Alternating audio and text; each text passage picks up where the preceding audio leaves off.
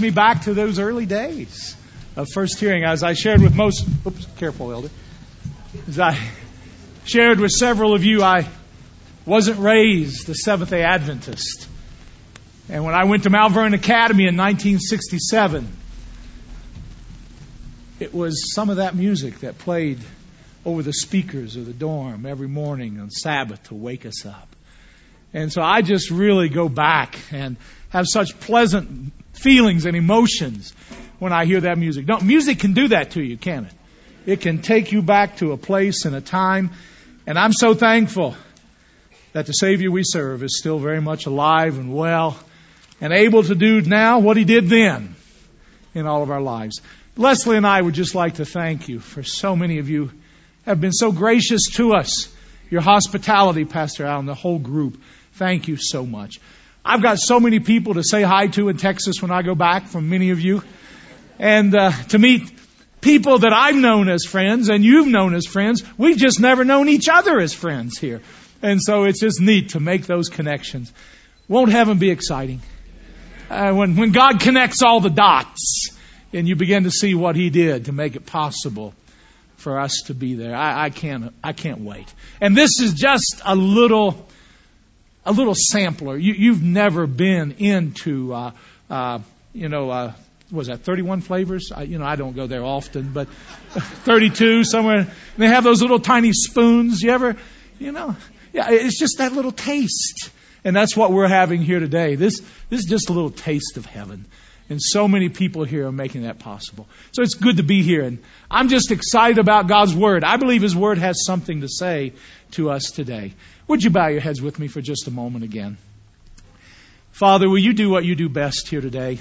Open your Word. Let it speak to our hearts, and may we leave this tent assured of your presence in our lives and of your coming soon. That where you may be, that where you are, there we also may be. I pray in Jesus' name. Amen. This week we have been looking at probably the first book written in the New Testament, the book of First Thessalonians. We've been talking about time capsules. And that's what First Thessalonians is. It's a time capsule. We're looking at this first century Christian church. And of the five chapters of First Thessalonians, every chapter ends in the second coming of Jesus. We could go right through them. We have all this week. Every chapter ends in the coming of Jesus. One thing is true about those folks in Thessalonica. They were Adventists. They believed that Jesus is coming again. You know that I'm finding more and more Adventists in other denominations as well? That people are being drawn to the fact that Jesus is coming again. I'm excited about that. And I am excited today that there's something that we can see in this book that still speaks to us. And I want to pull something out of our time capsule. You'll have to ask somebody that's been here because on this table we have all kinds of things lined up. If you haven't been here, you can't see them, right? they're there, aren't they there? You know they're there. If you haven't been, you need to ask somebody about some of the things on this table because there's a book and there's a boot and there's some bandages. There's all kinds of things lined up on this table we've been talking about. Today, we're going to pull something else out of this time capsule. It's a bell. A bell. Let me ask you a question.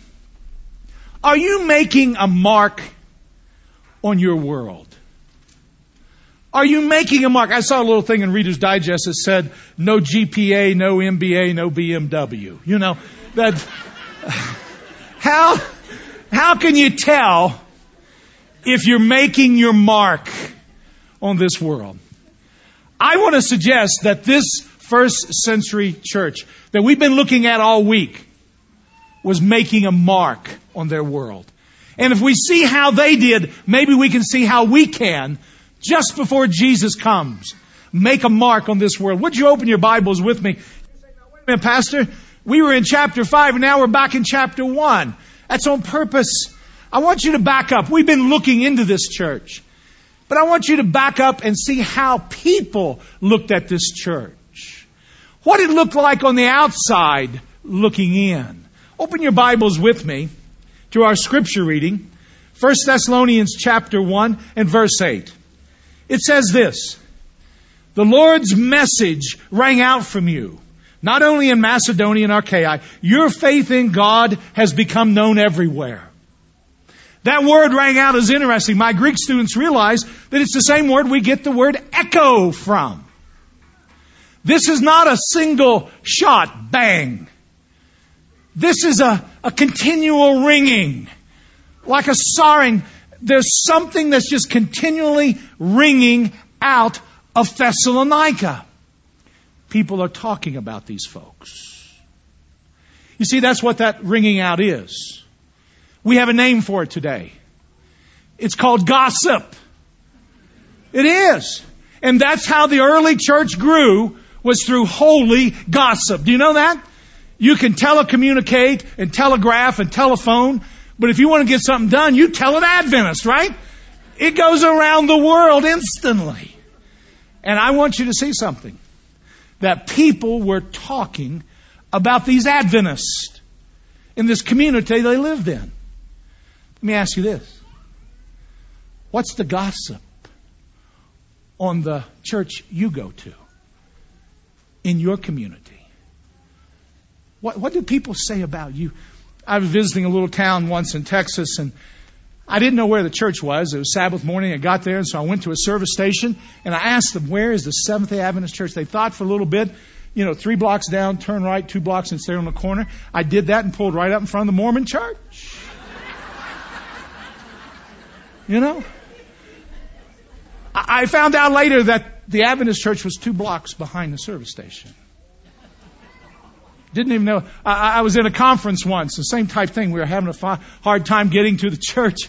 And the fellow got up to speak, said, listen, if there's ever a time of trouble on this earth, I'm coming here. Nobody will ever find me. They don't know where you folks are. What are the people saying about us when they see us? Notice what it says. It says the word of God rang out. Look with me if you would very quickly this morning. Verse 9, for they themselves report what kind of reception you gave us. Number one, they tell how you turned to God from idols. Do you know what people in Thessalonica are saying? Do you know who's part of that church? Do you know who's worshiping with that group of people? Do you know what they used to be like? That's what it says. They turned to God from idols. Now, this word idols, we don't use it a lot today. That's because there's none of them around, are there? Huh? Open your Bibles with me to Psalms 115. Let's take a little look for just a moment. Psalms 115. We're talking about idols. Notice what it says. Psalms 115 talking about idols, and it says this Psalms 115. Beginning in verse 2. Why do the nations say, Where's their God? Our God is in heaven. He does whatever pleases him. But would you notice verse 4? But their idols are silver and gold made by the hands of men. Verse 5. They have mouths, but what? They can't speak. They have eyes and can't see. They have ears and what? Can't hear, and they have noses and can't smell. They have hands and they what?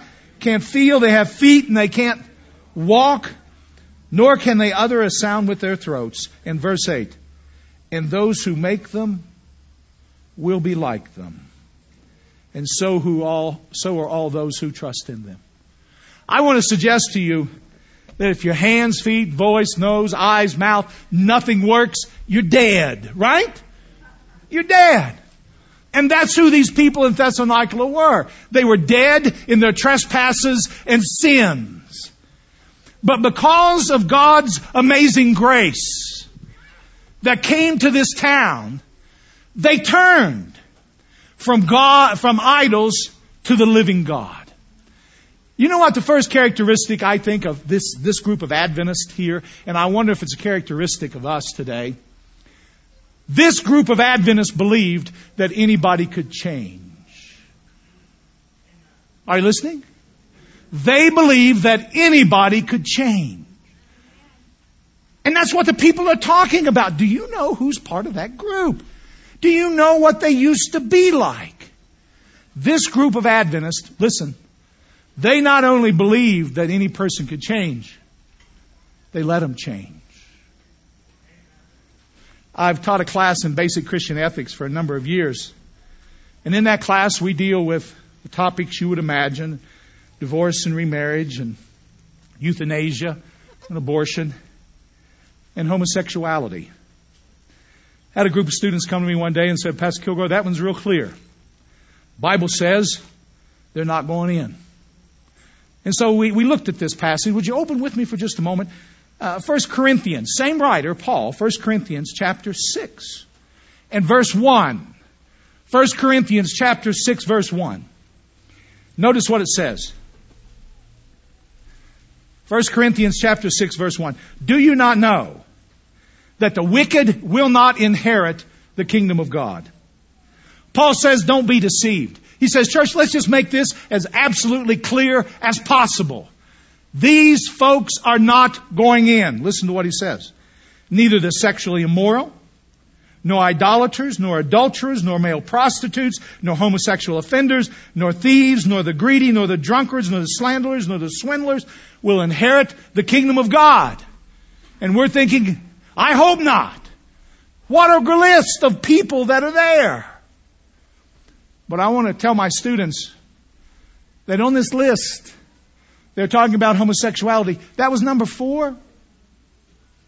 First one on the list dealt with people who were being promiscuous, who were sexual, who were heterosexuals. Are you listening?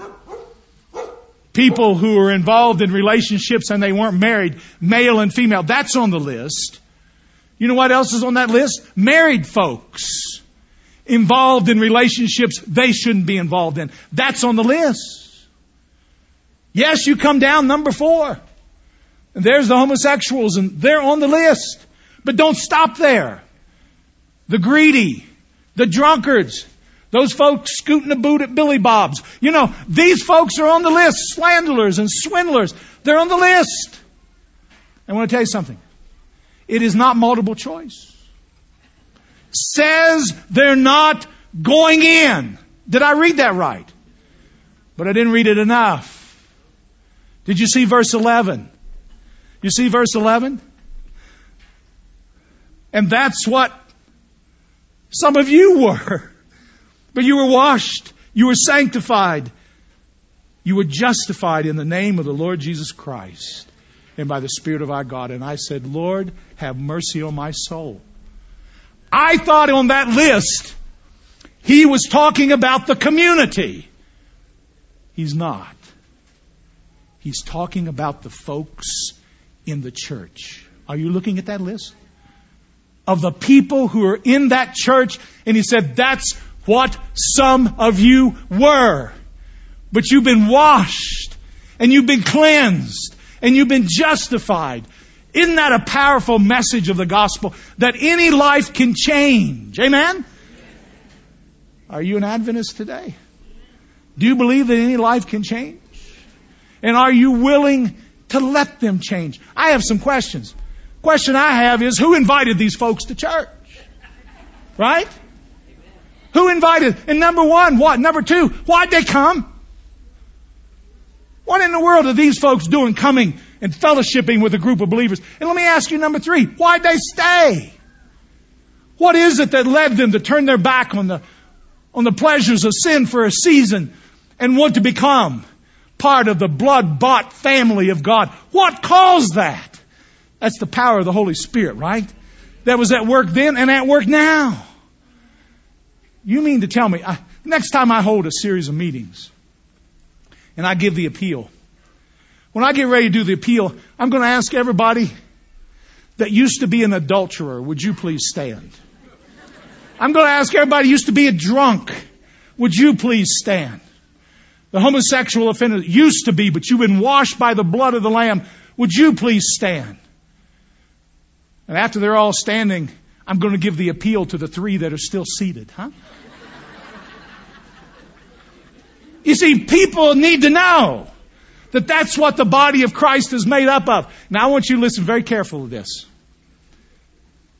My name is on that list. Now let me tell you the second thing. And it's none of your business what it was. Amen? Huh? Huh? None of your business. And if some of you here are honest, you'll tell me your name's been on that list too, right? Amen.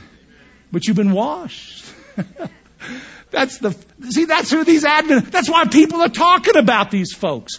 That's why this gossip is going on. These folks' lives have been changed. They've turned from idols to serve the living and true God. That's the first characteristic of Adventists. They believe that anybody can change. And they let them change. You listening to me? Now, I hope you're here tonight. Because let me ask you something. You see that list? What do you think church board meetings were like when they got together, huh? Think there's anybody on that list that's got any baggage? You think that there are any folks on this list that maybe uh, come from different backgrounds and a variety of different experiences, and yet they become part of the body of Christ? Wonder what our school board would look like, huh? Music committee. I mean, made up of these folks. Tonight, that's what we're going to look at tonight is what it looked like inside the body of Christ when they came together. You need to be here. But I want you to see, first of all, here, that these Adventists were people who believed that anybody could change and they'd let them change, but they believed something else. Look with me if you would. Second part of this, he says, uh, looking back in uh, 1 Thessalonians chapter 1 now, and continuing where we were reading, verse 9, they tell how you turn to God from idols and to serve the living and true God. Do you mean to tell me that these Adventists believed that everybody who had been blood bought, that had been cleansed and washed, that they had a purpose in the body of Christ? That they could be of service to Him? Every person could be of service to Him. See, that's what Adventists believe. Adventists believe that anybody can change and believe that changed people live for Jesus where they live. Using the gifts, talents, resources, whatever they have, Adventists believe that we need every person that's in the body of Christ. Do you believe that? Every person has a part to play in the mission of this church. I truly believe that Zacchaeus went up that tree and went out on a limb because he knew that within those disciples there was another one what? Just like him. And if God could do it for one, maybe he'd do it for two, right? He saw somebody there. That's why we look different. And talk to, at my university where I go and where I teach, we have people from Oh, I've had classes with seven, eight languages spoken in that class. I don't apologize for that. If you take the gospel to every nation, kindred, tongue, and people, that's what they should look like. And that, that's what it should look like. These folks believe that every person that is part of the body of Christ has a purpose. Do you know yours? Do you know why God has redeemed you and placed you where you are? I want you to leave this encampment today thinking about that. Because your occupation is just how you make your living. Your vocation, that's your calling. That's how you live for Jesus where you live. That adds the excitement to your life. Early in the history of our university, in fact, it was at the beginning of the 20th century, we were still Keene Industrial Academy. There was a gentleman who came there from Wales. He was a mariner. And uh, he came to become a Bible worker. He wanted to be a missionary. And at the beginning of the 20th century, when he finished his training, he and his wife went to the South Pacific. His name was Griffith Jones. They called him Jonesy. When he got to the South Pacific, it was learned that within just a few years, this man was working in 34 languages. I think you call that the gift of tongues, don't you? Working in 34 languages. And he was instrumental on one island of leading the chief, a headhunter, a cannibal, to Christ. To become a Seventh day Adventist Christian, an Adventist. And this chief had a boy born to him. And in fact, this chief, when he took his stand for the Lord, did something that nobody ever did on that island. When they went out on their boats to fish, they always attached a string. And that string is how the gods held on to your boat. Took you to where the fish were. Protected you in the storm. You know what this chief did? Cut that string. I mean, he took a stand. He cut that string. In fact, when his first son was born, after he became a Christian, he named his son No More String. You know what his name was? Catarangoso. You ever heard of that? Catarangoso. Some of you have heard of this gentleman before. What an incredible young man. His father was a headhunter, cannibal. He grew up in a Christian home. In fact, when he was a teenager in this home, World War II was just starting. And it was Catarangoso and some of his friends that were responsible for helping to rescue some of the downed airmen in the Second World War. You've heard of that before, haven't you? The things that Catarangoso did. But it was interesting because Griffith Jones decided very early on he needed a boat. So he built one called the Portal. And he would go from island to island sharing the gospel. But when the Second World War broke out, there were those, now watch, in the church, who said, we can't have this boat. If we have this boat, the enemy's going to think we're in opposition to them. They will persecute. We can't have this boat. And some folks set it on fire to get rid of that boat. It burned for a little while, and as soon as these folks were gone, some of the other islanders got the boat, put out the fire, put it up on the bank. You see, it's not the wood. They had wood. It was the motor. It was the motor. That's what they didn't have. And so you know what they did? They took that motor apart. Now, if this wasn't tr- if this wasn't in one of our textbooks, some of you maybe that uh, have taken Seventh Day Adventist church history, you had a textbook called Light Bearers. Any of you ever seen that? Richard Schwarz, Dr. Schwarz. It was updated in 2001 the, uh, with uh, John Greenleaf. But this book, it, the story is there. And if it wasn't there, I wouldn't believe it. They took that motor apart and gave pieces to everyone in the village. Some people would take part of the carburetor and they'd bury it under their tent. I can see some of those people taking some washers and nuts, maybe wearing them around their neck. you know, they've got those pieces. And they kept them for almost two years while the war went on. But as the war began winding down, someone said, We got to get this boat going again. Because we're Adventists. We have a mission to reach the world for Christ. And so the word went out. Bring what you got. And do you know that those islanders started digging things up and bringing stuff they had? And they put that motor back together. If it was not in Light Bearers by Richard Schwarz, I wouldn't believe it. They pulled the cord, and guess what? It started because every person knew that the part they had, regardless of how big or how small, was vital to the mission of the church. Do you like that? That's a true story. I want to tell you something. Adventists still believe that today. That every person that has been changed by the blood of Christ has been called to serve and live for Him. I don't, you see, it has nothing to do with what you have. It has to do with what God can do with what you have. Is that right? Yes. And God has a purpose for each one of us here today. Oh, you may just be a washer. you know how we are. We don't feel like, or somebody may, you know, be a throttle. I don't know. But I want you to know this. The king is coming. Amen? The mission of this church needs to kick into full gear. We need every piece, every person. And that's what this first century Adventist church believed that every person had a purpose. There's one more thing. We're going to finish now. Getting close. I see the time. Now, maybe I'm on Texas time. I don't know. You know, maybe, no. Look at this. Notice what it says. They tell how you turn to God from idols to serve the living and true God And number 10, verse 10. This is the last thing. Characteristic of these Adventists.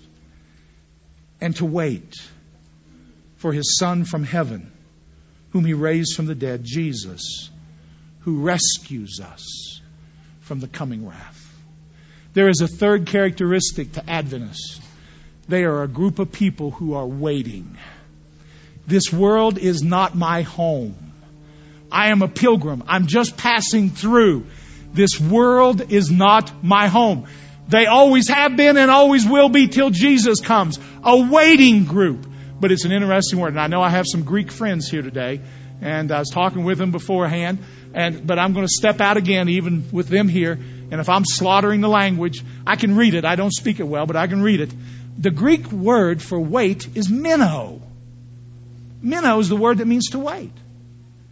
Paul has done something. This is the only place in the Bible you find this word. He adds a preposition to it, ana, which can mean up. Waiting, looking where? uh, uh, the, the, lexicon says eager expectation. Waiting. You ever met any Adventists waiting looking down? Huh? You ever met them? Just sad and discouraged and despondent about everything. The Bible says that these Adventists were people who were waiting, looking up. Are there any Adventists here today? You see, it doesn't say that Adventists are people who have no problems. They don't have sickness. They don't have financial challenges. It doesn't say that. But it does say in the midst of that, they're waiting, looking up. And if you want somebody to notice you and to see, it's in the midst of the things they're going through, when they're looking down, they meet somebody looking up. That's who Adventists are. There are people that are waiting, looking up. I'm excited today. I'm really thankful for the privilege we have that every person in this tent today, that when we're willing to live for Jesus and live looking up, little do you know the impact you're going to have on this world. Do you believe that? I believe that. We brought a, a speaker to our campus. We've had him there twice. Uh, we gave him an honorary doctorate. His name is Dr. Robert Sloan president of Baylor University. Now, we give honorary degrees out to people who have distinguished themselves in their fields. You know, we've given them to uh, Mark Finley and some of these folks that we just really believe uh, have distinguished themselves. But we gave one to Dr. Sloan, and they bring the uh, a little resume to the faculty. We always voted. And I'm looking through this resume, and I see this man has a PhD from Cambridge University. Now I know we're pretty prestigious, but I'm just wondering why, you know, you know, he would maybe accept a doctorate for us. And the president at that time, this was Dr. Marvin Anderson, not the one we have now, Eric Anderson. Dr. Anderson said that he was at a, a meeting of Christian colleges and universities in Texas. They were having a meeting. And in the meeting, everybody had to stand and say where they were from, the president. And, and he stood and said that he was with Southwestern Adventist University in Keene, Texas. Everybody was standing and identifying himself. And he said after the meeting, they were going to lunch. A gentleman came up to him and said, uh, I'd like to buy you lunch. I'd like to, I'd like to talk to you a little bit. And Dr. Sloan took Dr. Anderson to lunch and he said, I want to tell you something. Dr. Sloan said, he said, uh, I was raised in the southern part of Texas. He said, among a family that had some means, a little bit of money. He said, I really didn't lack for much growing up. I had the best of things you could have. But he said, when I was growing up, there was a woman in my life that I cannot remember a time when she wasn't there. He called her a domestic worker, an uneducated woman, an African American woman. He said she was in my house. He says, I, I can't remember a time she wasn't. He said, she was the one when I was just a little boy. She folded my hands over my food and she taught me to pray. He said she was the one when I was about 15, 16. I'm with my friends on Saturday night and we're going out the door. She would stop us in the kitchen, make us get down on our knees and would pray for our moral purity before we went out the door on Saturday night. Dr. Sloan told Dr. Anderson, he said, I have studied at the feet of the greatest theologians of the 20th century.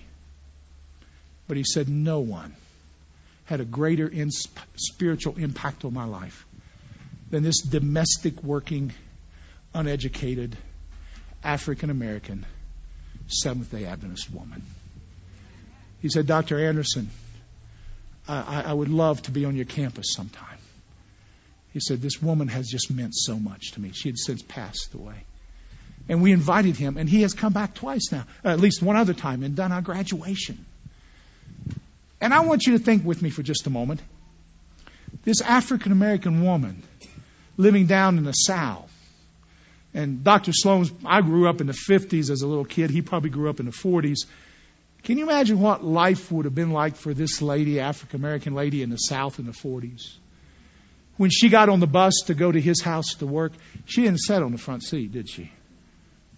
And she drove by those restaurants that had the, the big signs that told what was served there and the little sign that said where certain people could go get it if you weren't a specific color. She saw the color coded water fountains.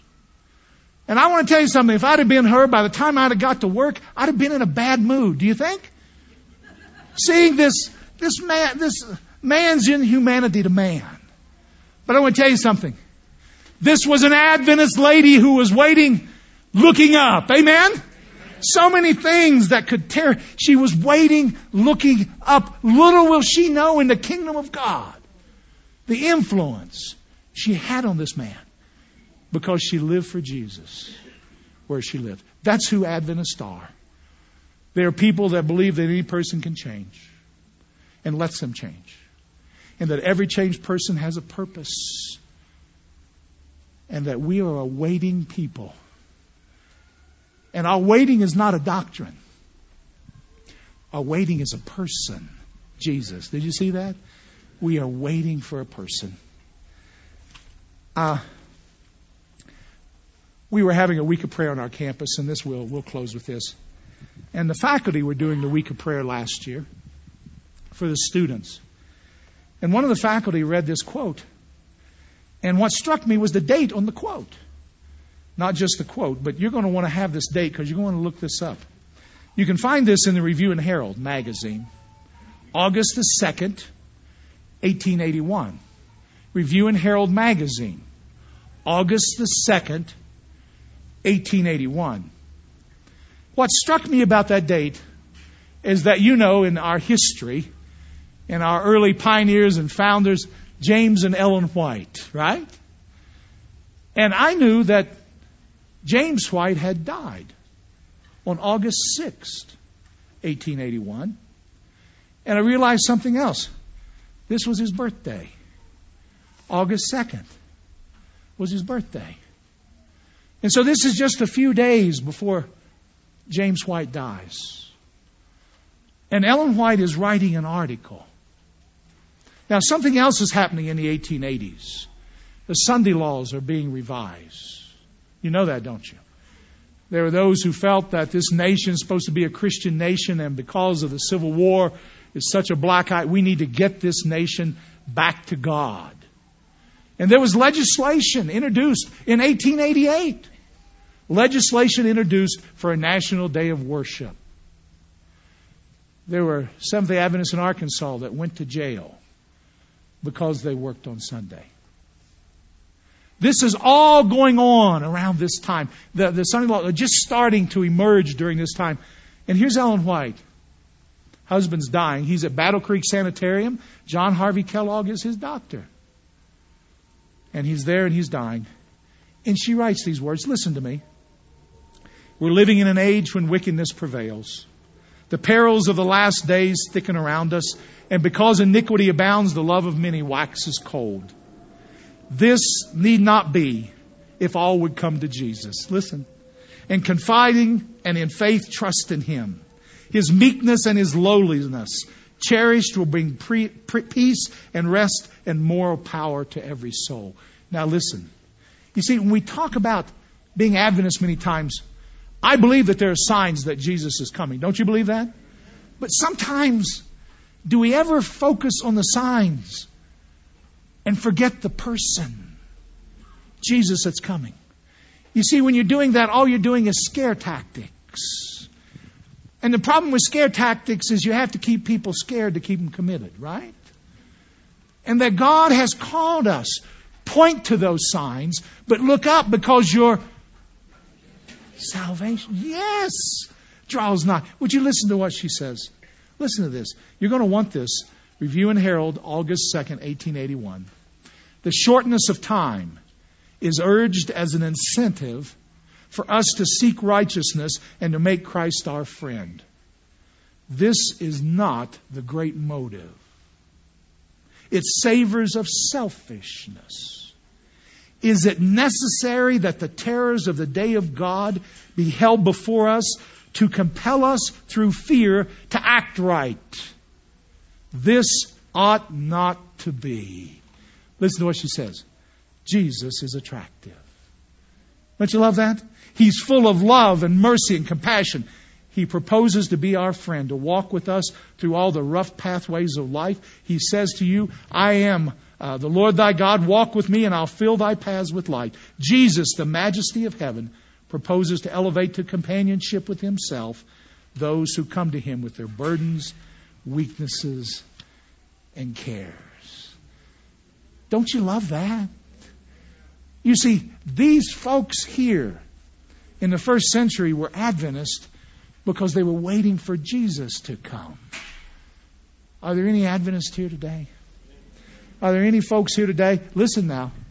You're saying that. That means that where you live and worship, you believe that any person can change. And where you live and worship, you believe that every changed person has a purpose. And you also believe that you're waiting, looking up. I don't know about you, but I want to be that kind of Adventist, don't you? I want to wait looking up. Would you stand with me as we pray about this? And thank God for His Word and for these things we can see. People like us who live for Him where we live. Shall we pray? Our Father in heaven, I thank you so much today for each one of us here, for the music the testimonies, the things that we have heard that has told us about your amazing grace. And Lord, you established a church. And that church, the purpose of it is, is to let people know that their lives can be changed, that your amazing grace can wash and cleanse any human being. Father, there may be somebody here today that does not know that amazing grace. Lord, I just pray that right now if that's so, that they would invite you, allow your Holy Spirit to come into their hearts and change them. I don't care where they've been or what they've done. The Bible says we can be washed. And I thank you so much for that today, Lord. And I just pray that those here that do know you, that we leave this place and go home to our churches and we really remember what it means to be an Adventist and we wait. Oh Lord, we're tired of waiting. We have to confess that, but we wait. And we're waiting for your Son, Lord, from heaven, Jesus, who will rescue us from the coming wrath. Thank you for that promise. In his name we pray. Amen.